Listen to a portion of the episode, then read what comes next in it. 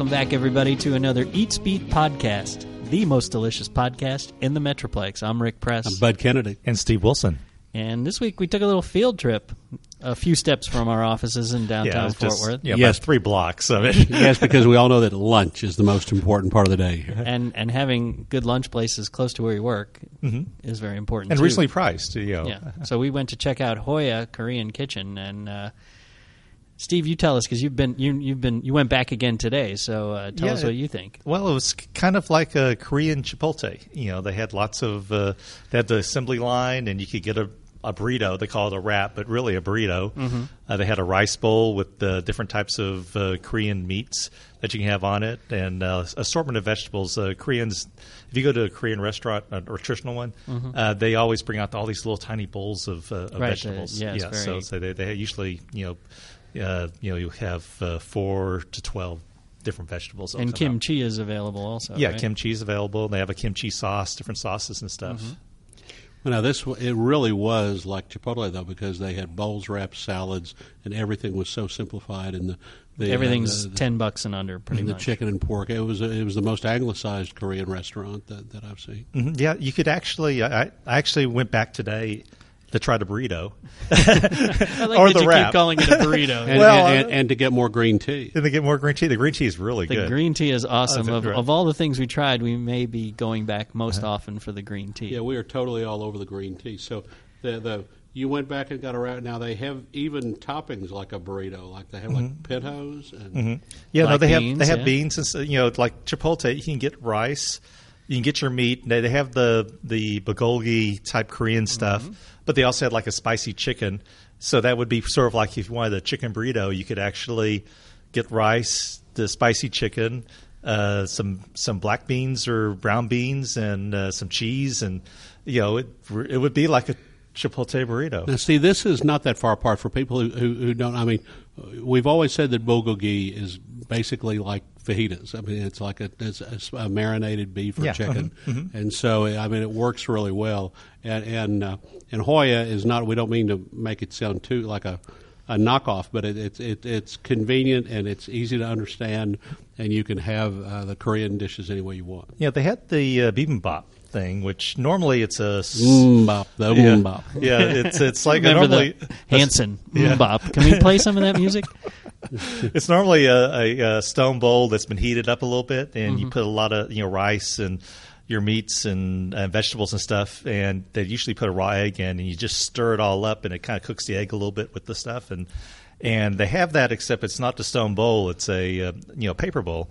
So the eggs, you know, instead of a raw egg, they actually have a fried egg Mm-hmm. that uh, that still has a fairly uh, you know like a sunny side up yolk to it and a little little chili, but uh, but you still stir it up, and that's a that's about the most Korean thing they have there. Now, this is founded by the family that has Little Katana Sushi in Dallas, and and so this this is a, a completely different twist. But it's and we should set the place too. It's in Sundance Square on the corner of Taylor and Third, which is The uh, former Quiznos. the, it's an old Quiznos. It's cat a corner from the public library in the same, uh, as, as uh, Steve said, the Asian block of Sundance Right, Square, right, where yeah. uh, Piranha Sushi and uh, P.F. Chang's. Yeah, are. yeah, that, that just right along Third Street there. There's all three of those are right there.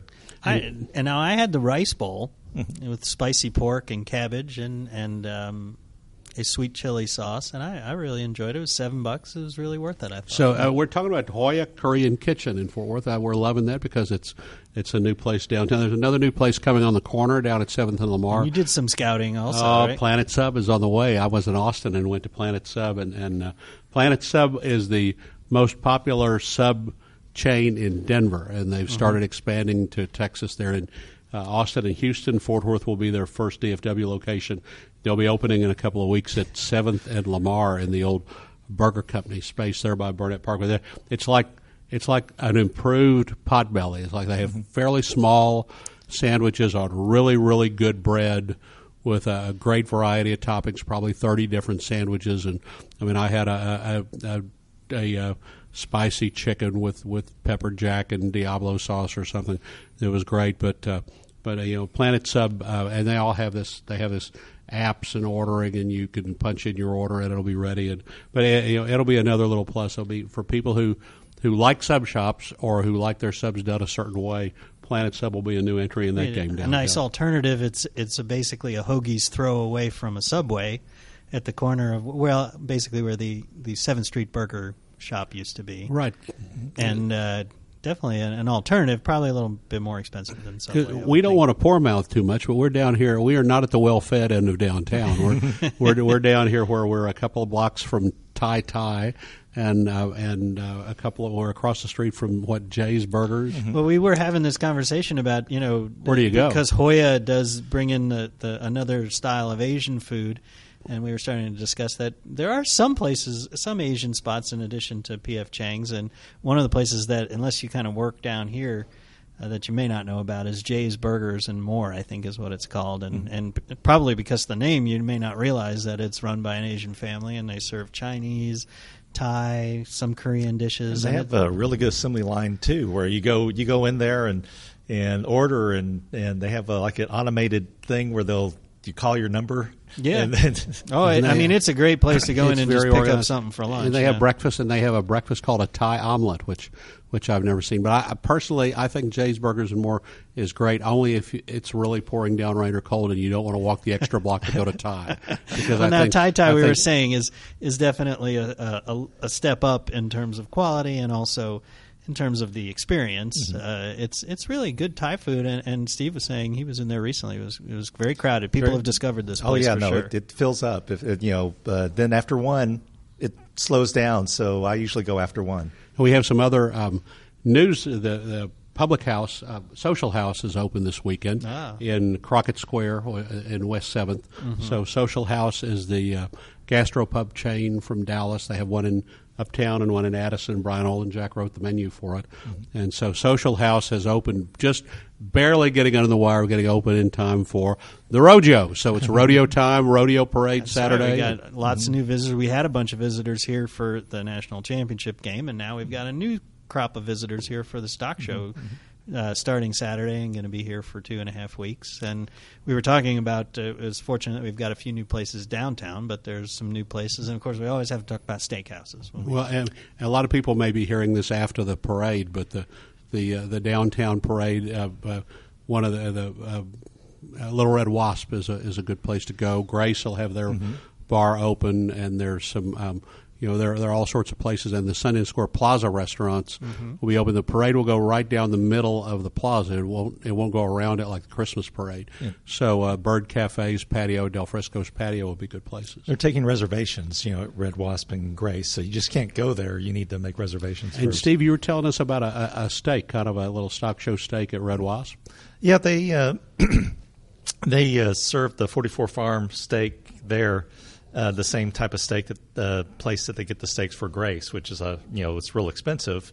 So if you want a, a little less expensive experience with a good quality steak, I, you know I, I would recommend a Little It's like Red thirty-five or thirty-eight or something. Yeah, it's uh, I think around 35. Yeah. See, if it's Saturday or Sunday, I can't get away from the from the uh, the the breakfast, uh, the chilaquiles on the brunch menu at, at Red Wasp. The big platter of chilaquiles with cheese and Ms. Renfro's green green jalapeno salsa. Just you know, that that sets me up good for the weekend. We we like to throw in our steak picks. I was saying that uh, my favorite steak in the last year has been at uh, Clay Pigeon, even though it's not specifically a steakhouse. They they do a great fillet over there. If you've got it, if you hit the lottery, you might go over there and have one. um, and then maybe a little bit lesser priced. I really enjoy the the sirloin at Lucille's, which is a place I'm sure they'll be packed during the stock show. Yeah, I think Lucille's uh, has added like five steaks to the menu now. You know, they also own H3 in the stockyards. They've added more steaks at Lucille's, and I think that's been good. I think the uh, char grilled sirloin uh, or, or ribeye at Old Neighborhood Grill, which is like a home cooking place on Park Place, but it's it's a good deal in the fifteen dollar range. And then there's always the M and M Steakhouse. That's right.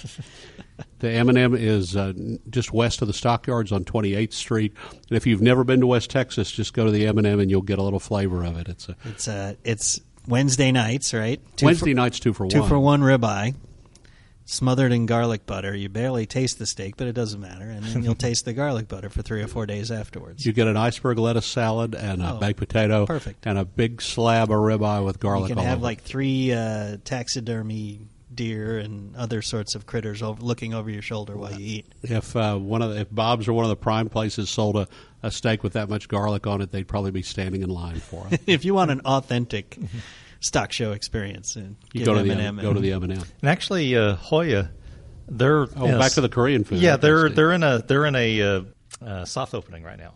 So, but uh, they have a patio they're building, and they're going to enclose that with a retractable roof.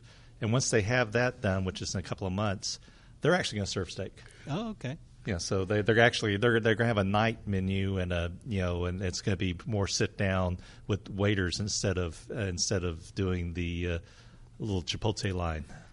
Oh, and and I know we're just about to wrap up, but let's talk about soft opening for a minute. Does soft open to me? Soft opening just means forgive us if we if mess we make up. mistakes. Well, of course, Rodeo Goat had a soft opening in Dallas this week. That's uh, right. And uh, we, we, because we can go to the one here in Fort Worth, didn't go over there, but we will go check it out. And if anybody else does, let us know what you think. I think if you're having a soft opening, you ought to have soft menu prices. You mentioned another completely uh, apropos of nothing. You mentioned Brian Olenjack, and what happened? Oh, uh, he uh, his his partners who own the restaurant, Olin Jackson Arlington, uh, wanted to do something different. They said, "Okay, Brian, well, you've been here doing your stuff for ten years now, but we kind of want to change." And uh, and they wanted to change chefs. So so basically, That's the danger, uh, I guess, yeah. of naming So the place Olin- after the Olin chef. Jacks, yeah, Olenjack's was was uh, it no longer has Chef Brian Olenjack, and they promoted the the uh, the line chef and uh, whose name is Gallagher, and then uh, Brian has hooked on for a,